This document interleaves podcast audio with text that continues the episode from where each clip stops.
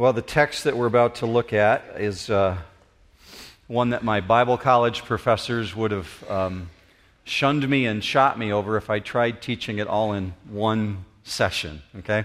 Um, it's 26 verses, John chapter 17. Yet, earlier this week, I was determined to teach it all in one session. And uh, up until 4 o'clock yesterday afternoon, I was determined to teach it all at one time.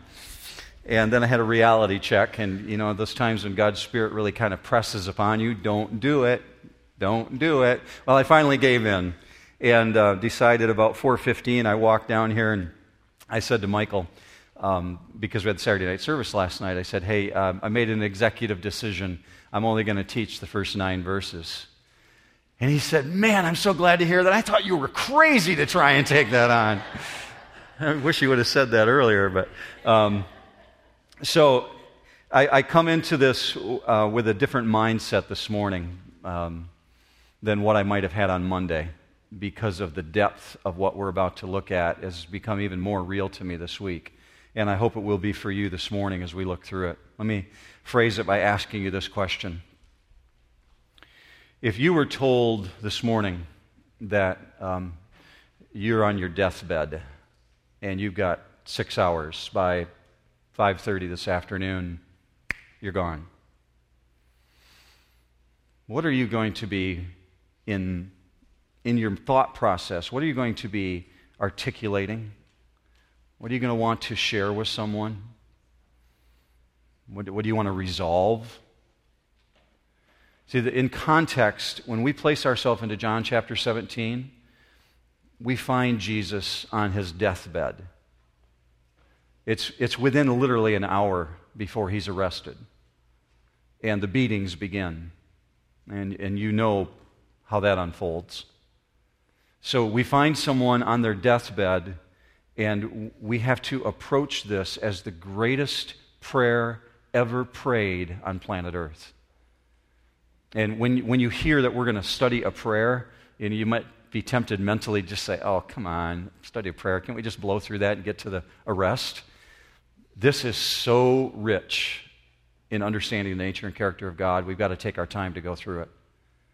The, the greatest prayer ever prayed, and it's from God to God. So we're going to approach this in humility and in worship because here's what's going on. We get to listen in to God the Son talk to God the Father, just like the disciples. We can place ourselves right there in the garden and we get to listen into him because he's about to give his life. So, what would you be praying for in that moment? God, get me out of here. Or would you extend my life? I'd like a few more hours, please. That's what most of us would do. I would do it. Who would want to face a crucifixion? So, what you're looking at here is the prayer of the overcomer. Where we left off at last week with John 16 33, Jesus said, I have overcome the world. I am the victor. We said the word nikao. This is the prayer of the nikao, the one who's overcome. So, here's what's unique about this prayer the one who speaks it. And when he speaks it, he is the incarnate Son of God the creator and sustainer of the universe. You need to be reminded of that. I need to be reminded of that on a regular basis. Not just the one who went to the cross, but he is the creator of the universe. Let me remind you up on the screen Colossians 1:16 for by him speaking of Jesus for by him all things were created both in the heavens and on the earth visible and invisible whether thrones or dominions or rulers or authorities so, from Barack Obama to Yasser Arafat, King Saul to Noah, the ruler of China, every ruler, every authority ever put in position by him, for him. That means from the sleeping bear dunes up in Traverse City to the jungles in Africa, God in the form of Jesus, spoke all things into existence. And that is who is praying in the garden. the one who was the Word and is the Word, according to John 1 1. In the beginning was the Word and is the Word. Remember that? It's familiar. That's who we're looking at. And he is about to step into the most shameful, painful death known to man. The most humili- humiliating circumstances the Roman government could create. And what had been planned in eternity past is about to unfold in the next few hours of his life. So, this has been rightly labeled, chapter 17 has been rightly labeled the prayer, but more appropriately, we would call it the petition or the proclamation. And you're going to discover it's also full of revelation. It's going to show us things that we didn't know in the way that he articulates it. So join me in this as the veil is drawn back, and it's drawn back by Jesus himself, and he escorts us by the hand into the Holy of Holies, right into the throne room of God. Now let's see how he approaches this because the circumstances are dismal. From a human perspective, for the disciples looking at this, they think it's all undone. You've seen that in the last few weeks as we've studied this. But you'll discover Jesus' prayer is anything but pessimistic. Absolutely not. Instead, it's a confident declaration of the glory of God that's about to be revealed. Uh, Leon Morris, is a theologian, summed it up this way. I want you to see his quote. We so often understand this prayer as though it were rather gloomy. It is not. It is uttered by one who has just affirmed that he has overcome the world.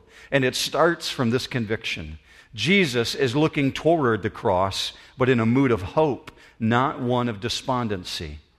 So if you have your Bible, join me in John chapter 17, and we're going to start right off with verse 1. And we'll only be able to get through nine verses this morning, but if you didn't bring a Bible with you, they're in the pew racks right there in front of you, so you can follow along that way or up on the screen. John 17, 1. Jesus spoke these things, and lifting up his eyes to heaven, he said, Father, the hour has come, glorify your Son, that the Son may glorify you. Now, when it says in my interpretation of the Bible um, is the NASB, a New American Standard Version, it says Jesus spoke these things. If you have the NIV, New International Version, yours might say after these things, meaning after chapter 14, after chapter 15, after chapter 16, after everything that he had to say in these last few weeks that we've studied, then he lifts up his eyes to heaven and begins this conversation. And we understand that Jesus spoke these things in this intimate connection with the Father, preceding all the things that he had to say, and he lifts his eyes up to the throne of God. Now, I don't know if you do that. I don't typically when I pray. Typically, I close my eyes and bow my head. But every time you see Jesus praying in Scripture, eyes are open, he's looking up towards the Father's throne. You see it when he broke the bread, you see it when he fed the 5,000. His eyes are up towards heaven. What's he doing? He's acknowledging God's throne, which rules over all. So he's making that visual appearance look. I do that when I go out on my property at home if I want to pray and, and just be alone and, and, go for a walk. By myself, I don't get down and, and look at the ground. I look up at the sky because it reminds me of God's majesty and grandeur. And the very next thing he does is he says something very subtle. He says, Father. Now, here's why this is subtle, but yet it's in total contrast to what the Jews of this day knew. The Jews of this day knew God in a personal pronoun, or I'm sorry, a plural pronoun way. They would typically say, Our Father. But Jesus has used a singular personal pronoun here when he says, My Father. And that's the way it's written in the Greek language. He addresses him as Father, personal relationship, establishing the fact that he's the Son of God. Now, in the Jewish world, this is something that they would not have understood because they've developed a very remote view of God. God is the one who delivers words to you through angels and sends messages out, and they would never pronounce his name, let alone in public to call him Father. That this just wouldn't happen. So Jesus does something very subtle there for us, and he's emphasizing the intimacy of the personal relationship. And you do it when you pray if you come before him and say, My Father, that's what Jesus is modeling for us here. Now, there's something significant here for another reason. On one hand, what he's doing is he's making himself equal with God. By saying Father, establishing the fact that he's the Son of God. But on the other hand, he's also demonstrating that he's distinct from the Father. You see, he didn't say, uh, Jesus in heaven. He's not praying to himself, is he? He's praying to God the Father. So there's this theological truth here. The Son is equal to the Father, the Son of God, but distinctly different. And the very first thing he says in verse 1 glorify your Son that the Son may glorify you. Now, I put this in your notes this morning. The very first item, if you picked up the bulletin when you came in, very first point there is that you, as a servant of God, have every single right to ask the Father to help you to bring glory to his name. I do this personally whenever I get ready to teach here at New Hope. I find a quiet place in the church before every service starts, and I ask God to help me bring glory to his name because you have that responsibility as an individual who represents the King of Kings. But you have to stop and ask yourself this question He's about to be tortured. How can he bring glory to God in the midst of a setting where he's about to be tortured? Now, glory or glorify can mean to praise or to honor, and you just did that when we were singing the doxology. Doxa. The word doxa means to bring praise. So the doxology, praise God from whom all blessings flow, you're bringing words of praise. It, it can mean that.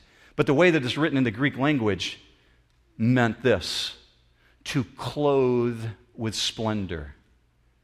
So, if you lived in this period of time, you'd understand this phraseology that Jesus used here because when he clothes the Father with splendor, they would immediately picture a king who's on his throne, whose attendants would have just draped him with the robe of the king and put the coronation crown on his head. That's what it means to clothe with splendor. And that's what Jesus is asking for here. Will you help me, Father, to clothe you with splendor? How can he do that in the midst of this setting where he's about to be tortured? Well, let's think about the circumstances. God, God's glorious reputation is at stake. What he promised in eternity past that he would fulfill in the life of Christ by bringing salvation is about to come about. And Jesus is saying, Give me the ability to bring glory to your name, to clothe you with splendor, so that everyone will see that your nature and character is true. What you said you would do, you will do.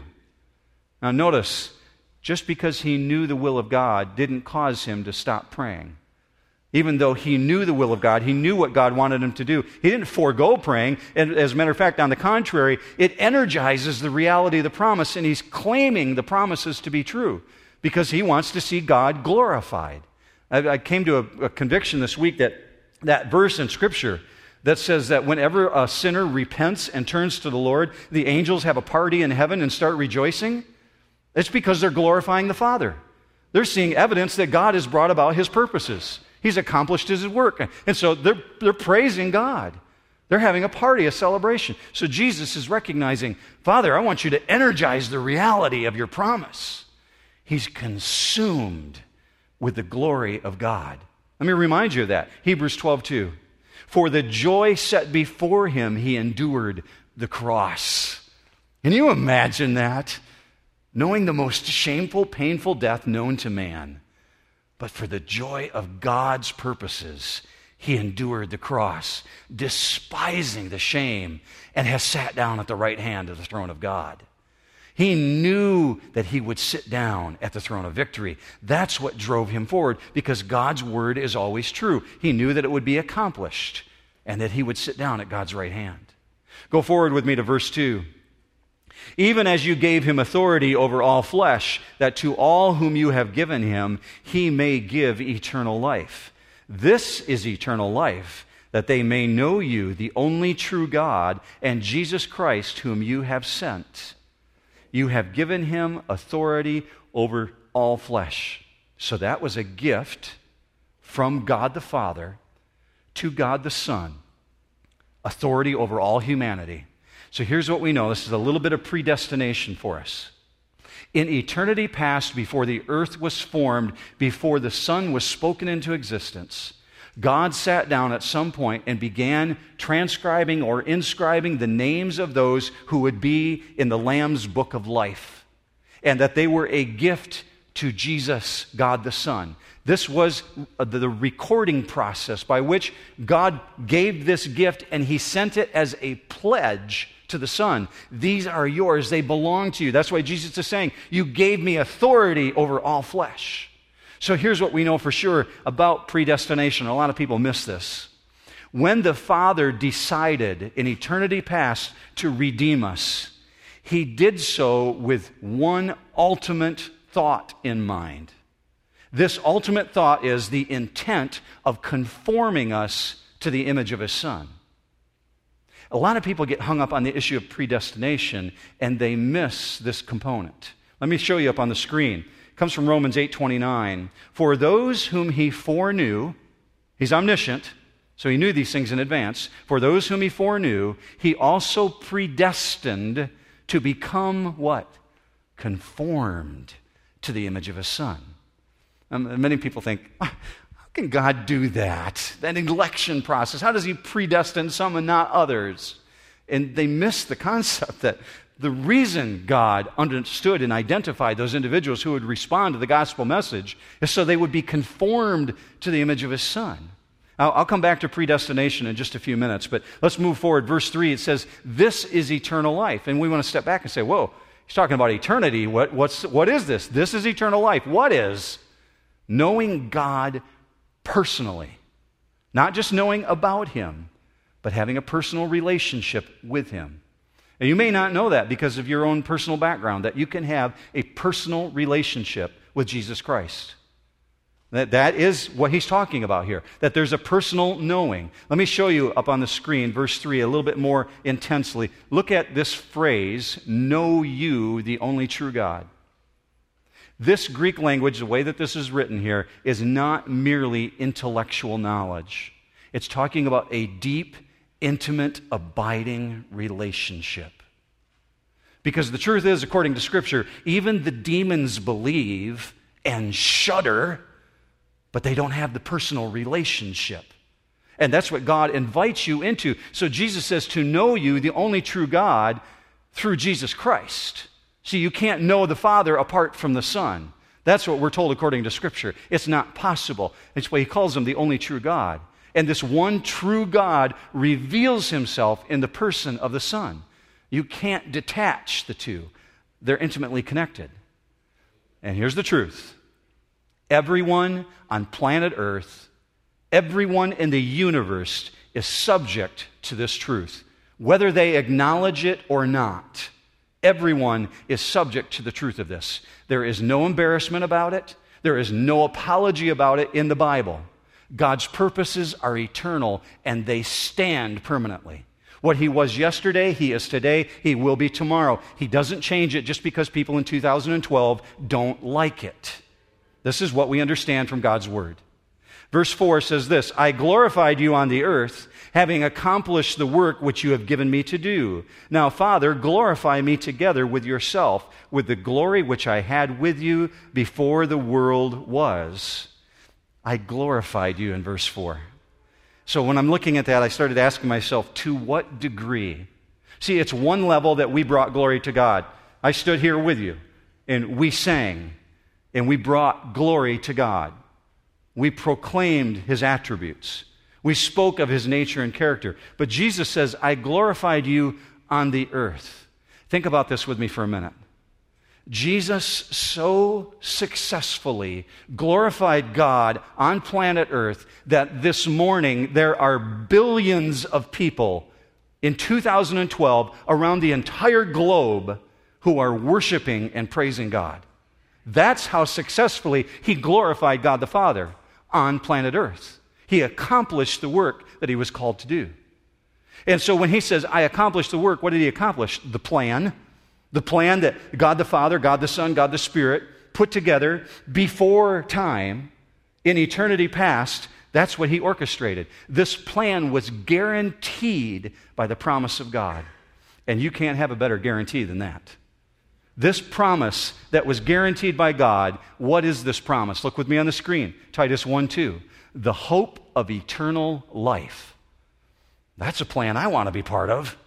And which God, who cannot lie, that's what we looked at last week, this God who cannot lie, promised long ages ago. Literally, in the Greek language, long ages ago means before time began. Now you have to ask yourself if it's before time began and he made a promise, who did he make the promise to? The angels? No. He made it to himself because there's no higher authority to swear by.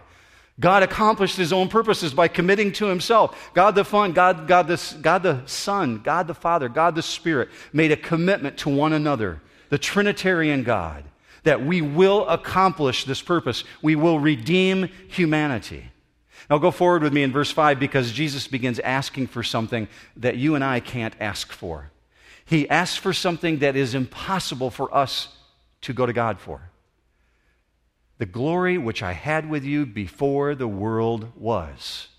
He's returning to heaven.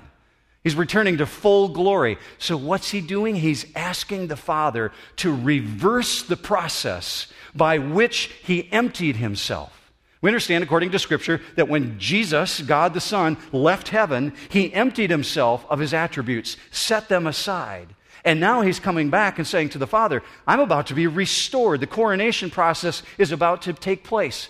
So will you reverse the process and bring me the glory back that I had before the world was? Do you know there's a passage of Scripture where you get to actually see the coronation ceremony which has already taken place? I want to take you to it because I'm not sure if you've looked at Philippians 2:9 that way before. But Philippians 2:9 talks about Jesus' coronation ceremony. Look with me up on the screen. God highly exalted him and bestowed on him the name which is above every name. Stop. That's something that happened when Jesus defeated death on the cross. When he was resurrected from the grave and ascended to the Father, God the Father highly exalted him. It's already happened and bestowed on him the name which is above every name. Future tense now so that at the name of Jesus every knee will bow. That has not happened yet, has it? That hasn't happened yet. It will happen. We're told, according to the authority of God, the God who cannot lie, every knee will bow and every tongue will confess. That's what we're told according to Scripture. Every knee will bow of those who are in heaven and on earth and under the earth, and that every tongue will confess that Jesus Christ is Lord to the glory of God the Father. So here's what you see happening in this prayer Jesus is looking beyond the cross, beyond the circumstances that he's found himself in, not by accident, but by purpose, by plan. And he's looking beyond that to God's greater plan redemption of the world. And he knows his glory is about to be given back to him. So that's why I call it the coronation ceremony. Now, at this point, at the end of that passage, he stops praying about his relationship with God the Father and he begins praying about his church. Specifically, he starts talking about the disciples. So let's look at this for just a minute. Verse 6. I have manifested your name to the men whom you gave me out of the world. They were yours, and you gave them to me, and they have kept your word. Now they have come to know that everything you have given me is from you. For the words which you gave me, I have given to them, and they received them, and truly understood that I came forth from you, and they believed that you sent me. Now, skip forward just a few words in verse 6, where he talks about the men. The men whom you gave me out of the world. God gave them to Jesus. It's a revisiting of what he's just stated earlier. Now, from a human perspective, this group of guys is anything but impressive. They don't have any resources, they don't have any great wisdom. This is the group of individuals that we've been learning about over the last few weeks, last few months, who have been walking with him, and they've had truth revealed to them, but they're not impressive at all. And yet, they're called to continue Jesus' work after he's gone, just like you are. So, what does Jesus do? He begins praying for them because they've been given the responsibility of taking the gospel to the entire planet. No wonder Jesus intercedes for them. His confidence is not in their resolve, because we're going to see them in just a short time scatter to the winds, and they come back again. His confidence is not in their resourcefulness because they're broke. They've been out of work for three years. If you're a fisherman who doesn't fish, you've got no income. If you're a tax collector who doesn't collect taxes, collect taxes, what are you going to do? They're broke. There's no welfare system in this period of time. These are guys who have no resources, no resolve, and yet Jesus recognizes they're about to step into the adventure of their life, taking the gospel to the world. And so he goes to the Father saying, I need them to be equipped. Look with me up on the screen. John MacArthur summed it up this way Jesus knew the Father would hear and answer his prayers, not because the eleven were inherently capable, but because they were part of those whom the Father had promised him from before the foundation of the world. The striking reality of prayer is that it is not designed to change God's will, but to call for its fulfillment. Pretty cool truth. And Jesus is uh, obviously manifesting that right there. Now, he's purposely praying out loud so that John, when he's in his 90s, could write this all down for us here in 2012, for people back in the 1800s, back in 300 AD, that they could read these things and be strengthened and be encouraged. And as a result, we're being taught. That's why you study a prayer like this.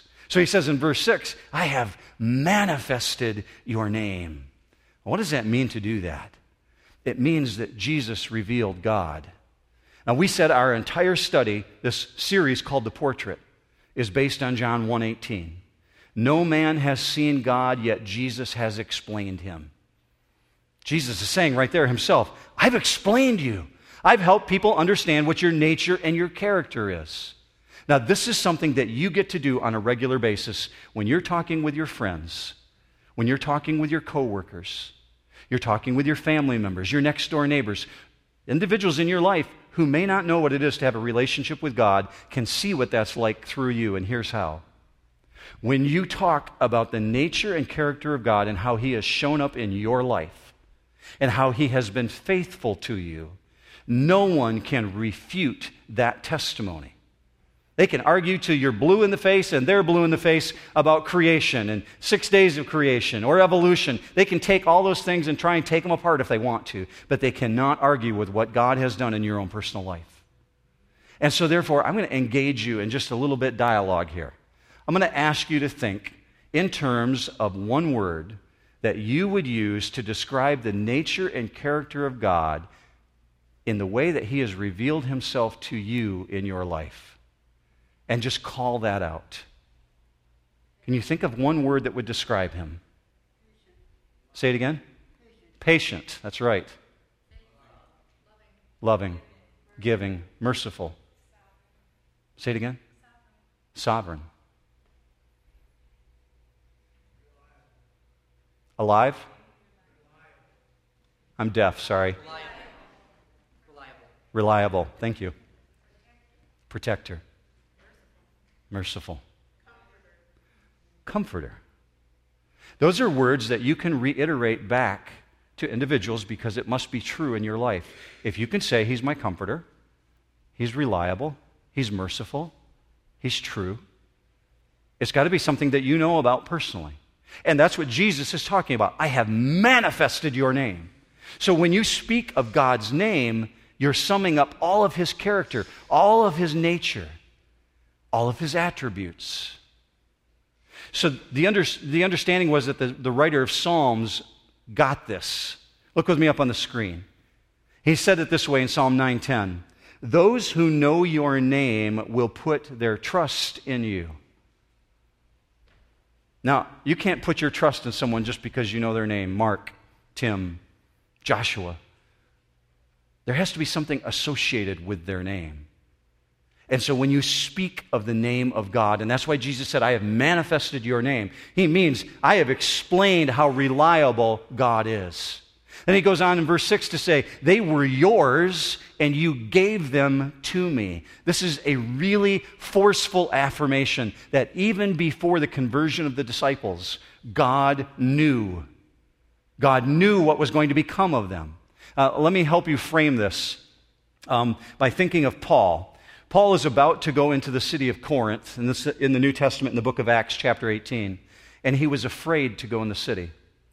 God had sent him out. He's supposed to be witnessing for Christ, but he didn't want to go into Corinth. Corinth was a pretty violent place. It was vile and violent at the same time. People really stood opposed to the things of God. And Paul didn't want to go in there. And God came alongside him and said, Paul, do not be afraid, for I have many in the city who belong to me. Do not be afraid to teach them of the truth of Jesus Christ.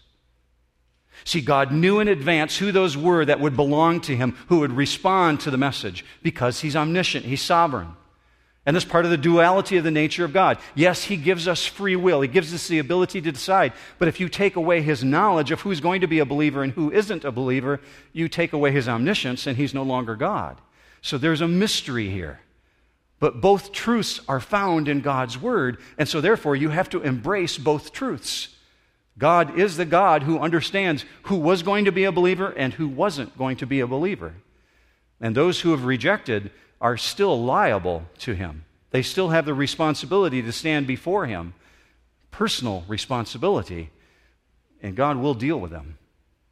Let's move forward. Here's the last verse we're going to look at today, verse 9.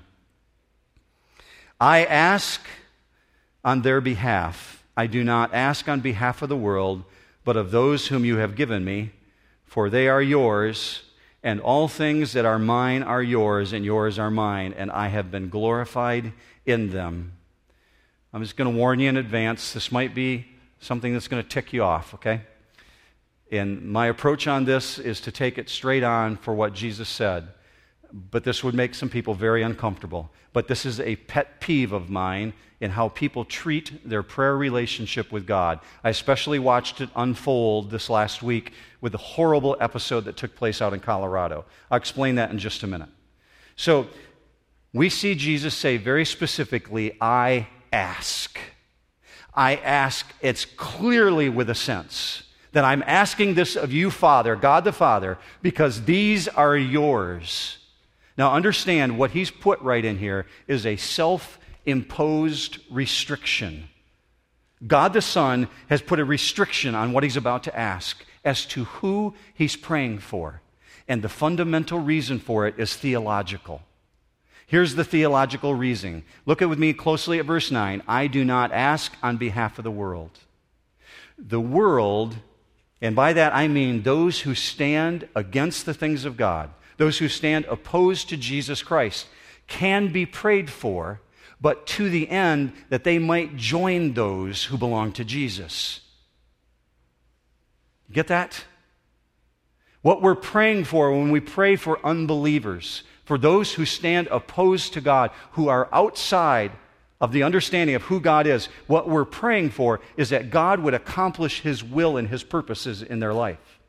To pray for the created moral order in general, people out there who stand opposed to God, to pray for them to prosper when they're living in rebellion against God is blasphemous to the name of God.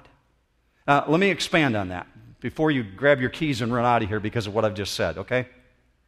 I had individuals in the Saturday night service really struggling with this. In the Saturday night service, we do question and answers. And so one individual said last night, Are you saying that we can't pray for someone whose nephew is dying with cancer or Perhaps they have pneumonia or they're in a car accident. What, I, clarify that for me. Here's what I want you to understand about this. We pray for those who are believers in Jesus Christ differently than we pray for those who are not believers in Jesus Christ. And that is why Jesus has says, I pray for those who belong to you, not for the world. For this reason, Every time some individual comes to me, and it happens on a regular basis, and says, Would you pray for so and so in my life? My nephew is struggling with this, or I'm about to launch a business. Would you pray for God's blessing on that? Or someone comes along and says, My daughter is dating so and so, and I'm not sure about that relationship. Would you pray about that with me? Here's my first response every single time. This individual that you've asked me to pray for, are they a believer in Jesus? Because if they are, I will pray for them differently than I will pray for a non believer. Every single time you pray for an individual who is outside the realm of the understanding of who God is through Jesus Christ, you need to pray first and foremost for God's will to be accomplished in their life. And God's will is that they would come to know the Lord Jesus Christ. And so he may be using circumstances in their life, however terrible they may be. He may be using those circumstances to dry and draw that individual to himself. And if we try and superimpose our will in the midst of those circumstances by saying, God, this young man who's dying is, is, needs to be healed, it may be that God's taken that person through that journey in order to draw that person to himself. And so, first and foremost, we pray for God's will. That's why Jesus says, I pray for those who belong to you. I do not pray for the world. Because if you'll read forward this last this upcoming week, and you'll see in the rest of chapter 17 what he's about to ask for, it's very specific to believers. So I encourage you, when someone comes to you and says, Will you pray for so and so? You ask that question Is this person a believer? And then you can pray much more intelligently about what they're asking for. So this week I'm watching this thing unfold in Colorado, and the news media is all over it. You know, they're trying to cover stories left and right. And I kid you not, every single channel I flip to, I hear these individuals on television shows and radio shows say, Oh, we got to pray for them. We got to pray for them. Well, I'm, we'll be praying for you. They constantly are throwing the word out there without clarifying because they have no theological understanding what it means to go before God the Father. Say, God, I want your will to be accomplished here. So even though it's a terrible situation, will you reveal your power and majesty in this? Will you draw people to yourself as a result of this? Can you imagine if you heard that on national television? It's not going to happen, but now, it's true. I want, to, I want to be very clear. God shows love to all the people of the world. It's called the doctrine of common grace. And even those who have rejected the gospel, according to what we see in Scripture, He causes His sun to rise on the good and the bad, to rain on the good and the bad. God's common grace is upon all mankind. But He has a special love for those who belong to Him in Jesus Christ. So, Christ's intercessory work, especially as you see it in chapter 17 here, is only for those who belong to him eternally. Here's where we're going to wrap up this morning because Jesus made this statement in verse 10 All things that belong to you belong to me. You look very closely at verse 10. It says, All things that are mine are yours, and yours are mine. And let's grasp the significance of this because I want you to take this with you this week when you leave. The ultimate reason Jesus is confident that God the Father would be sure to protect his followers and to provide for them what they need is because they're his own. And this statement here is an extraordinary reach when he's emphasizing everything that you have, God the Father, is mine. Everything that I have is yours. You grasp the significance of that? He's putting himself on the same plane as God. It all belongs to me. So, like every single disciple that was around him at that moment. All believers belong to the Father. He's adopted you into his family through the Son. So here's what I'm going to end with you this morning. 1 Corinthians 6:19. This reminder for us. Do you not know that your body is a temple of the Holy Spirit who is in you, whom you have from God, and that you are not your own? For you have been bought with a price. You belong to God.